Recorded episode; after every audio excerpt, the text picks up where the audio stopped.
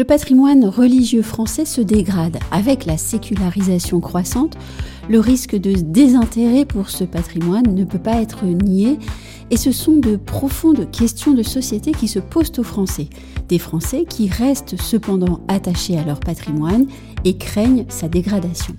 Alors, à la suite de sollicitations de maires complètement désemparés face à la dégradation de leur patrimoine religieux, la Commission de la culture, de l'éducation et de la communication du Sénat a confié à deux sénateurs une mission de contrôle.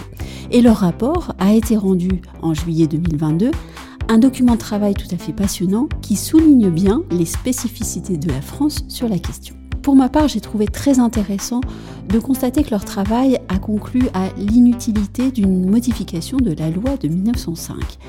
Plus intéressant encore, les sénateurs ont constaté que cette loi a contribué à la préservation du patrimoine religieux en confiant la propriété d'une grande partie des édifices religieux aux communes.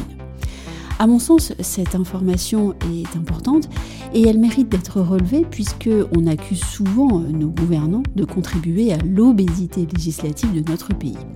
La loi de 1905 est donc une vieille dame, mais elle a ses vertus de toute évidence.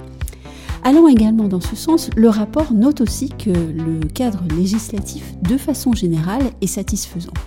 Il relève ainsi, euh, par exemple, les possibilités offertes par le Code général des propriétés des personnes publiques, et en effet, depuis 2006, les édifices religieux peuvent être utilisés pour des activités non cultuelles si elles sont compatibles avec l'affectation cultuelle.